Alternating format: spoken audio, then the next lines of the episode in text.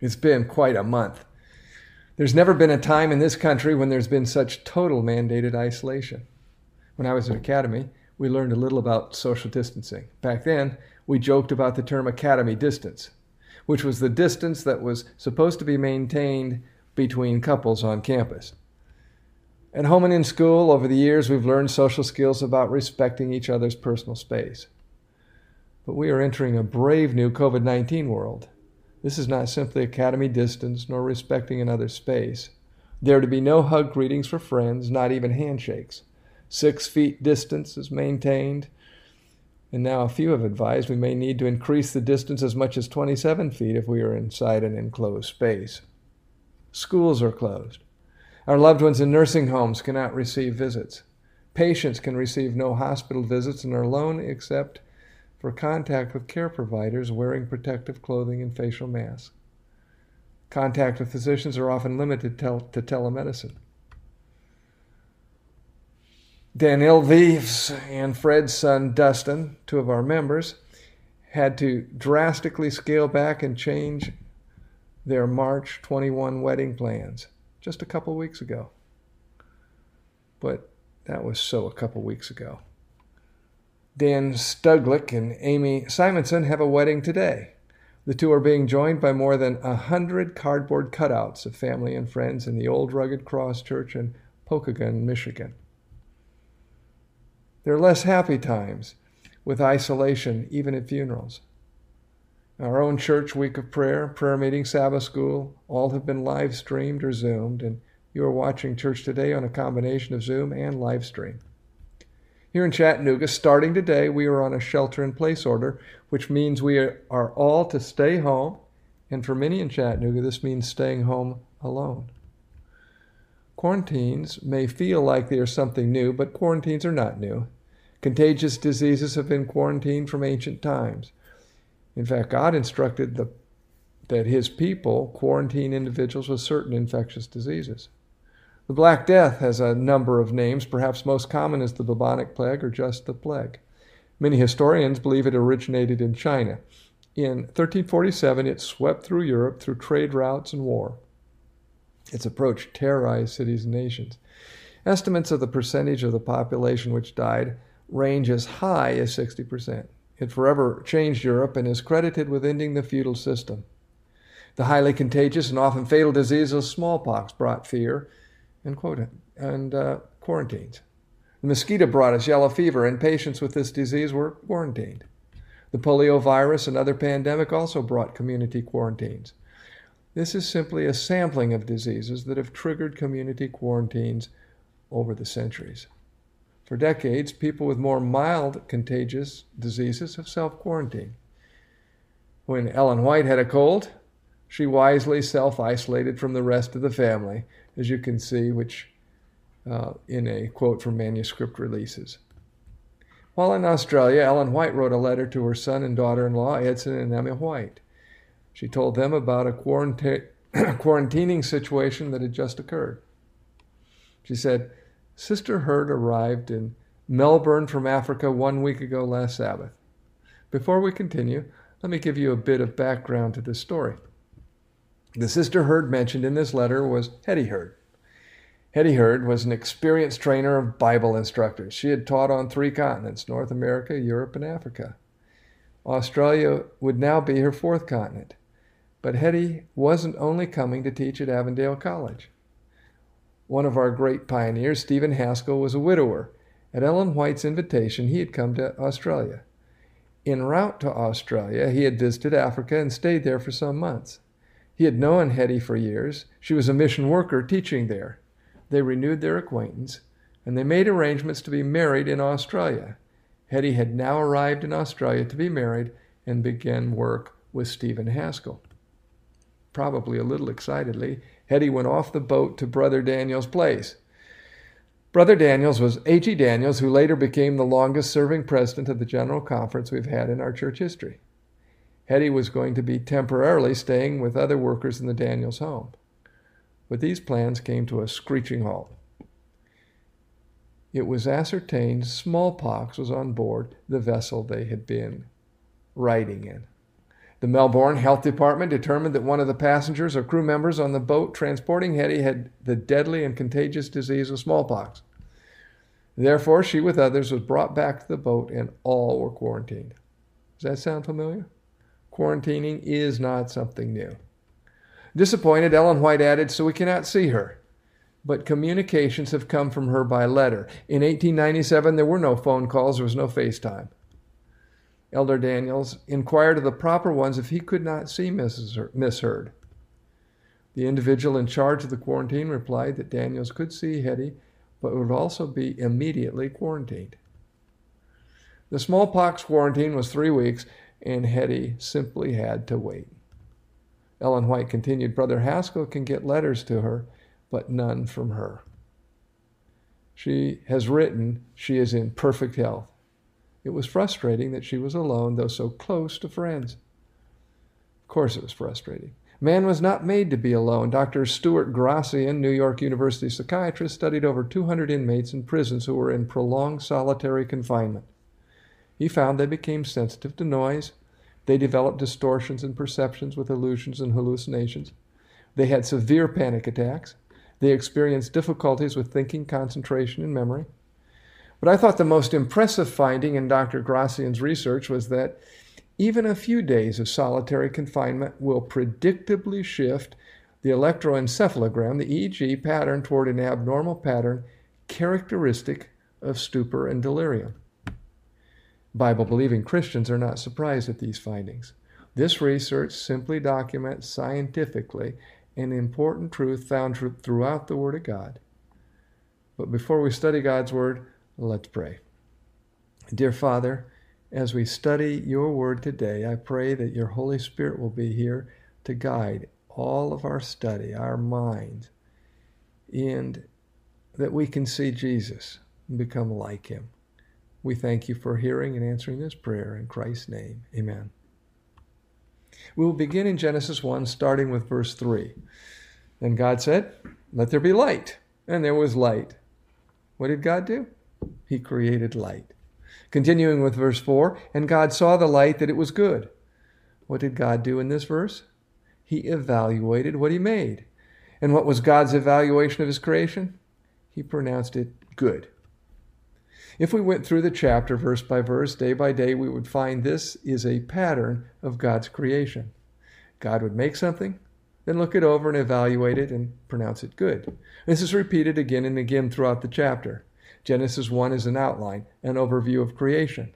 When we go to chapter 2, we are given flashbacks and additional details about a few of the events in chapter 1. So let's continue in Genesis 2. Verse 7 and the Lord God formed man of the dust of the ground and breathed into his nostrils the breath of life, and man became a living being. Then, after making man, God evaluates him in verse 18. But for the first time, something that God made was incomplete, unfinished, and not yet ready to be declared good. And the Lord God said, It is not good that man should be alone. God did not simply create Adam to be alone on this earth. God made a family. He made a community. After creating Eve for Adam and placing the two together, God did not only say his creation of the sixth day was good, he said it was very good. Indeed, it was. We find the social nature of man is not just mentioned in the opening stories of Scripture, but it is a theme throughout the Bible. An antonym of the word alone is together. Regardless of your preferred English Bible translation, the word together is used hundreds of times in the Bible. Notice what Paul tells us not forsaking the assembling of ourselves together. The early church adopted the practice of getting together. And it is important not to discontinue this practice, as is the manner of some. Already within the ranks of those early believers, some were abandoning assembling together.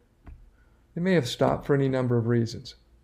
Perhaps they stopped the practice because it was inconvenient. Or maybe they stopped it because there was something they didn't like about the service, or perhaps it was somebody they didn't like who attended. Or perhaps they stopped coming because it was unpopular. Or maybe they did it spasmodically, occasionally. Or maybe they didn't assemble because they were discouraged. Whatever the reason, this had become the manner, the custom of some, and they had stopped attending prayer meetings, Sabbath school, maybe even church. This becomes a vicious cycle because the less you assemble, the less you feel like assembling. Although they professed to be followers of Jesus, they did not follow his example. For his manner, his custom was he went into the synagogue on the Sabbath day, Luke 4:16. The word synagogue is a Greek word for assembly. Jesus assembled with others for worship. God made us social creatures, and God designed worship to be a social activity.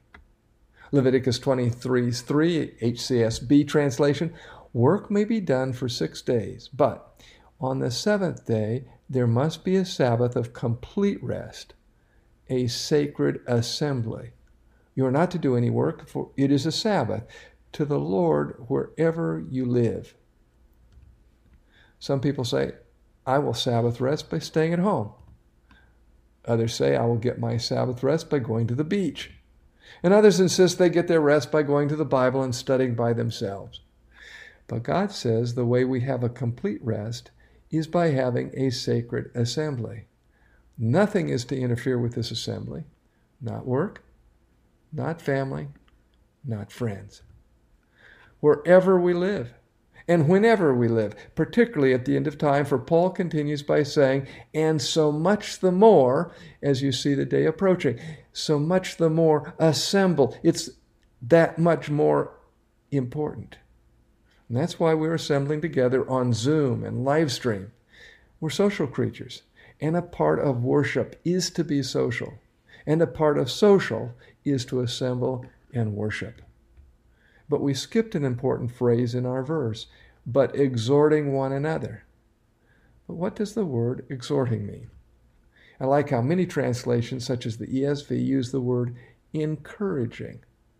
We assemble together to encourage one another. The reason we are here is to encourage each other. If you're discouraged, that's not a reason to miss church. That's a great impetus to going to church.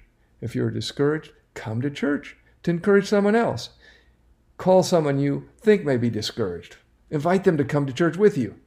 Give them the link to the service. Look for them online. Pray for them. And then tell them how happy you were, if it was Zoom, to see them at church. That will encourage you, just as it will encourage them. Christ Object Lessons 338 tells us as followers of Christ we should make our words such as to be a help and an encouragement to one another in the Christian life. As followers of Christ's example, we assemble on Sabbath. As followers of Christ's example, when we assemble, we want our words to help and encourage others in their Christian life. Far more than we do, the quotation continues, we need to speak of the precious chapters in our experience. Have you noticed how easy it is to tell others about our discouragements, problems, and difficulties? Unfortunately, these reports may bring us some sympathy, but they seldom bring us or others any encouragement. But when we share the precious experiences Christ has brought to us, we become encouraged and our hearers become encouraged. We should speak of the mercy and loving kindness of God, of the matchless depths of the Savior's love.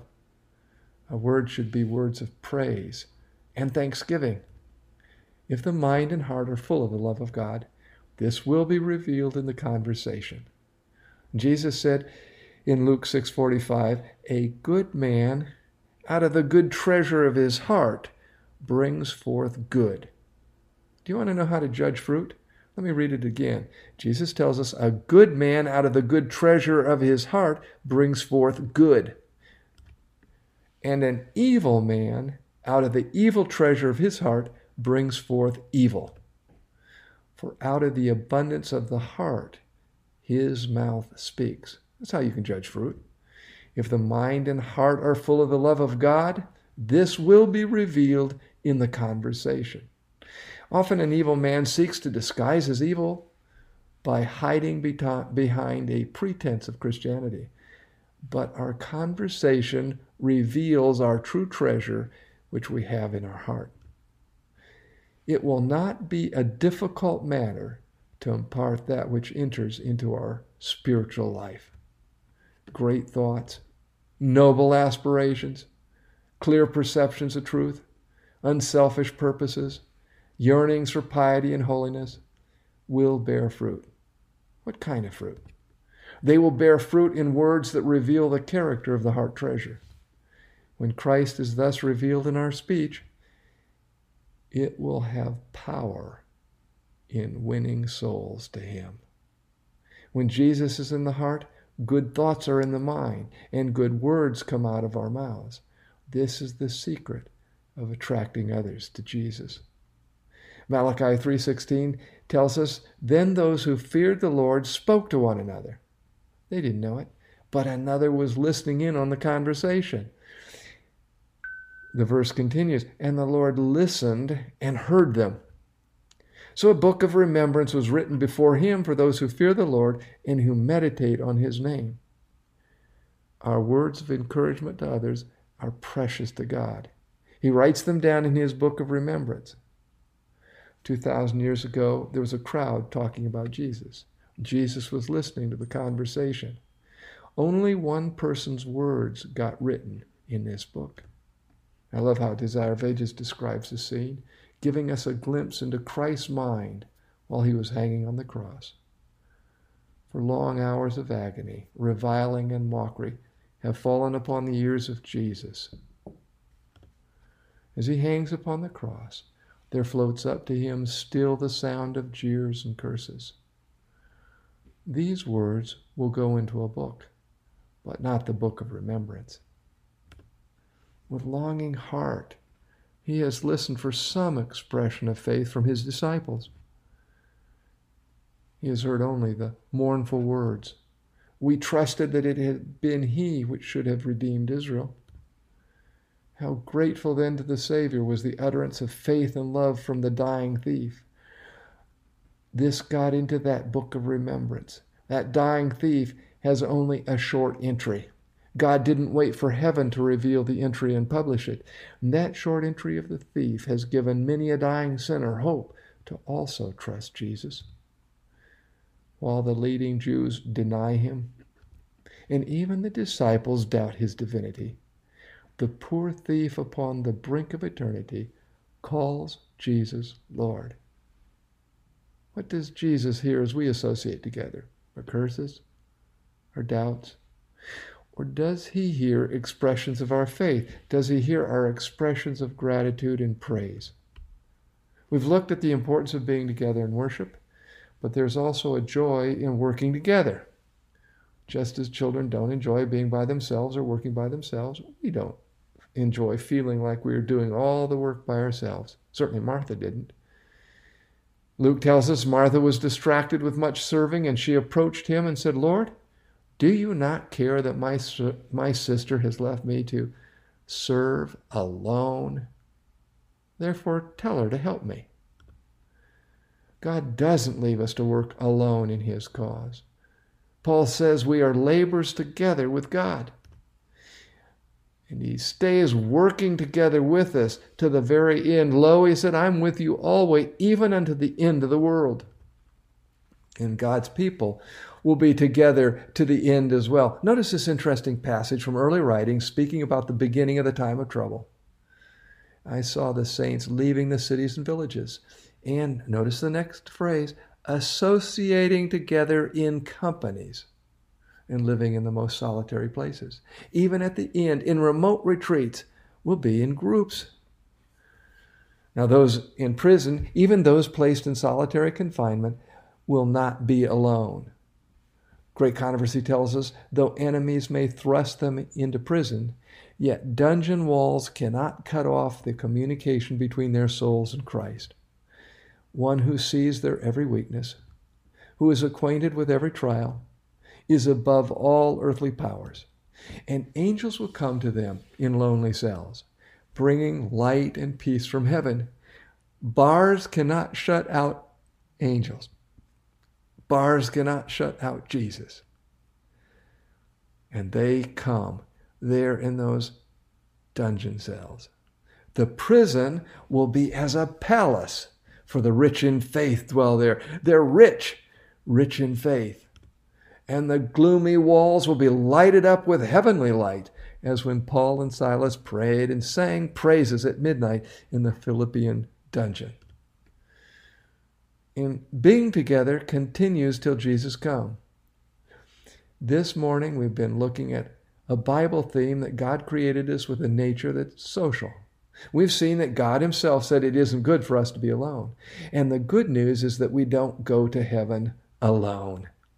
Those who teach that the saved go to heaven when they die are teaching a false doctrine that misses one of the great joys of the second coming and the resurrection. The redeemed all go to heaven together. Much of the enjoyment of life comes by enjoying something together with another. My wife and I have been walking together around our neighborhood. We've been watching the colors of spring flowers on the trees and other plants. And more than half of the enjoyment we experience is enjoying it together. The saved experience the same wonder and surprise as they came up, come up from the grave or are translated alive at the second coming. The Bible makes this clear. 1 Thessalonians 4:16 Then we which are alive and remain shall be caught up together with them in the clouds to meet the Lord in the air. And so shall we ever be with the Lord. In the great faith chapter, Paul says that the great heroes of faith don't go to heaven in advance of us. God having provided some better thing for us, that they without us should not be made perfect. Hebrews 11:40. We are designed to do things together. We will experience the deliverance from sin and death together. We will thrill at the amazing experiences of traveling together from earth to heaven. We will marvel at the sounds and sights of the New Jerusalem together. We'll enjoy the delicate perfumes of the flowers, the delicious tastes of the fruit, and we'll be doing this together with our friends. And being together doesn't stop when Jesus comes and we first get to heaven. First get to heaven. We won't be in heaven alone. We will be there with our friends, the friends that brought us to Jesus, the friends we brought to Jesus. And every saint is given a crown. Look at the description of these crowns. Some of them had very bright crowns, others not so bright. Some crowns appeared heavy with stars, while others had but few. The song that asks the question, Will there be any stars, any stars in my crown, is answered.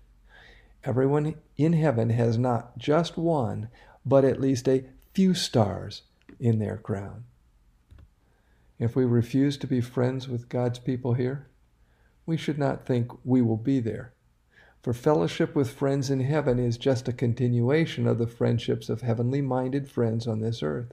Letter 12, 1893 says, One or two must not think that they can be prospered by keeping aloof from their brethren and think they can go to heaven alone. Heaven is a social place. Notice this description from Education, page 306. There, that is in heaven, the loves and sympathies that God has planted in the soul will find truest and sweetest exercise. God has placed the seeds of love and sympathy in our hearts, this says. These are are part of the preparation for heaven. But the quotation continues the pure communion with holy beings, the harmonious social life with the blessed angels, and with the faithful ones of all ages, the sacred fellowship that binds together the whole family in heaven and earth. All are among the experiences of the hereafter. I remember being a freshman at Loma Linda School of Medicine. After about six weeks, it was the very first time in my life that I actually felt alone and lonely. I didn't know anyone, no one knew me, and I didn't have time to socialize. I was too busy studying. One evening, reading the book Our High Calling, I ran across a statement that I've never forgotten. I've never even forgotten the page number. I don't know, I didn't know it at the time, but later learned the background of the statement. This was an excerpt from a letter to the author's son, Willie White. He was away for a short training school for missionary endeavor. It was Willie's first time away from home. He was a teenager and homesick. His mother wrote him a beautiful letter. I will only share one paragraph from this letter. When I understood this paragraph, within a very short time my loneliness left me. I've never had it again. Let me read the paragraph that it was so transformational, transformational for me. Our High Calling, page 64. Your only safety and happiness are in making Christ your constant counselor. You can be happy in Him if you had not another friend in the whole wide world. In the wide world. Your feelings of unrest and homesickness or loneliness may be for your good. Your Heavenly Father means to teach you to find in Him the friendship and love and consolation that will satisfy your most earnest hopes and desires. In a certain respect, Jesus is lonely for us. And if our loneliness makes us lonely for Him, it's a good thing because He alone can fully remove our loneliness. Have you found that, friend? The Apostle John did. He was a prisoner, banished to Patmos. Acts of the Apostles tells us Patmos, a barren island, a barren rocky island in the Aegean Sea, had been chosen by the Roman government as a place of banishment for criminals. But to the servant of God, this gloomy abode became the gate of heaven. How could a gloomy, lonely abode become a gate of heaven? He continues Here, shut away from the busy scenes of life and from the active labors of former years, he had the companionship of God and Christ and the heavenly angels, and from them he received instruction for the church for all future time.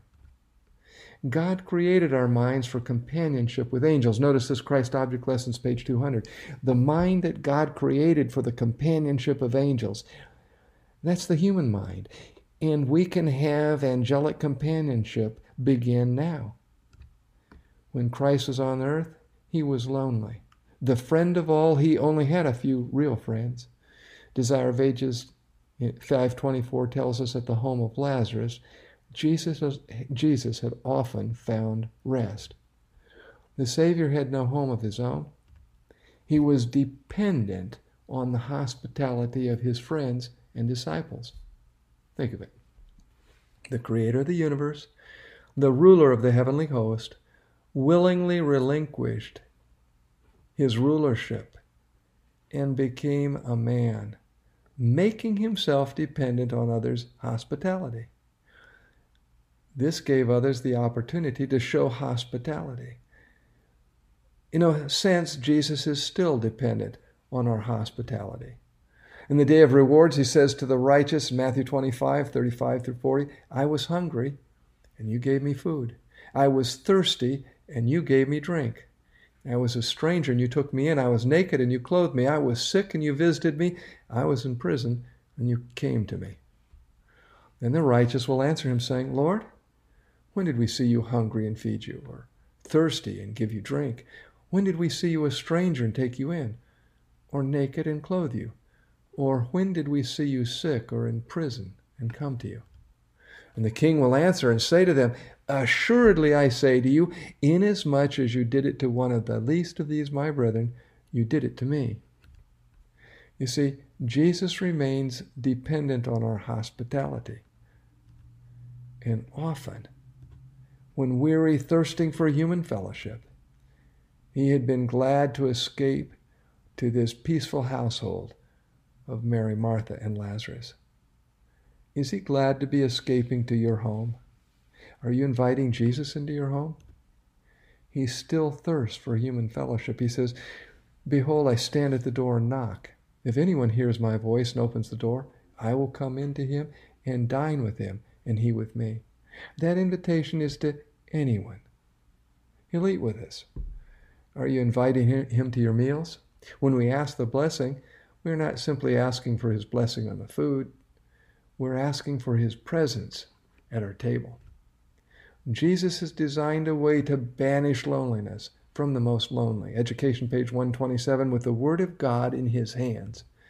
Every human being, whatever his life, lot in life may be cast, may have such companionship as he shall choose. In its pages, he may hold converse with the noblest and best of the human race, and may listen to the voice of the Eternal as he speaks with men, as he studies and meditates upon the things into which the angels desire to look. He may have their companionship. He may follow the steps of the heavenly teacher and listen to his words as when he taught on mountain and plain and sea. He may dwell in this world in the atmosphere of heaven. Let me pause here for a moment. We can have the atmosphere of heaven in this world.